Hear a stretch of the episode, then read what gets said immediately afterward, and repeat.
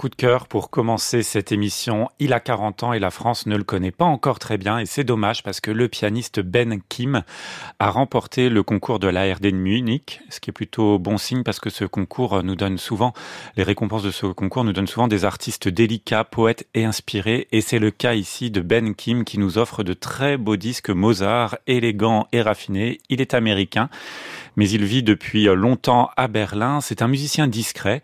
Il y a eu, je ne sais pas si vous vous souvenez, Émilie, un disque Chopin chez Decca, un autre chez Sony. Mais ça ne me dit rien, figurez-vous. Non, on les connaît pas très bien. Et puis deux disques des concertos de Mozart. Et c'est un peu pour moi la révélation. Je les ai découverts l'année dernière, le premier disque. Voici le deuxième aujourd'hui. J'espère que c'est le début d'une intégrale parce que c'est c'est réussi par sa simplicité, sa lumière, sa fantaisie aussi. Vous avez peut-être entendu de temps en temps quelques originalités dans l'ornementation. C'est notre disque du jour. Il est avec le Concertgebouw Chamber Orchestra qui est en très grande forme aussi. Et on va entendre ici donc deux grands concertos. Vous avez entendu le 25e, voici le 24e. Vous pouvez donc podcaster, réécouter le disque du jour sur France Musique. Ici le pianiste Ben Kim.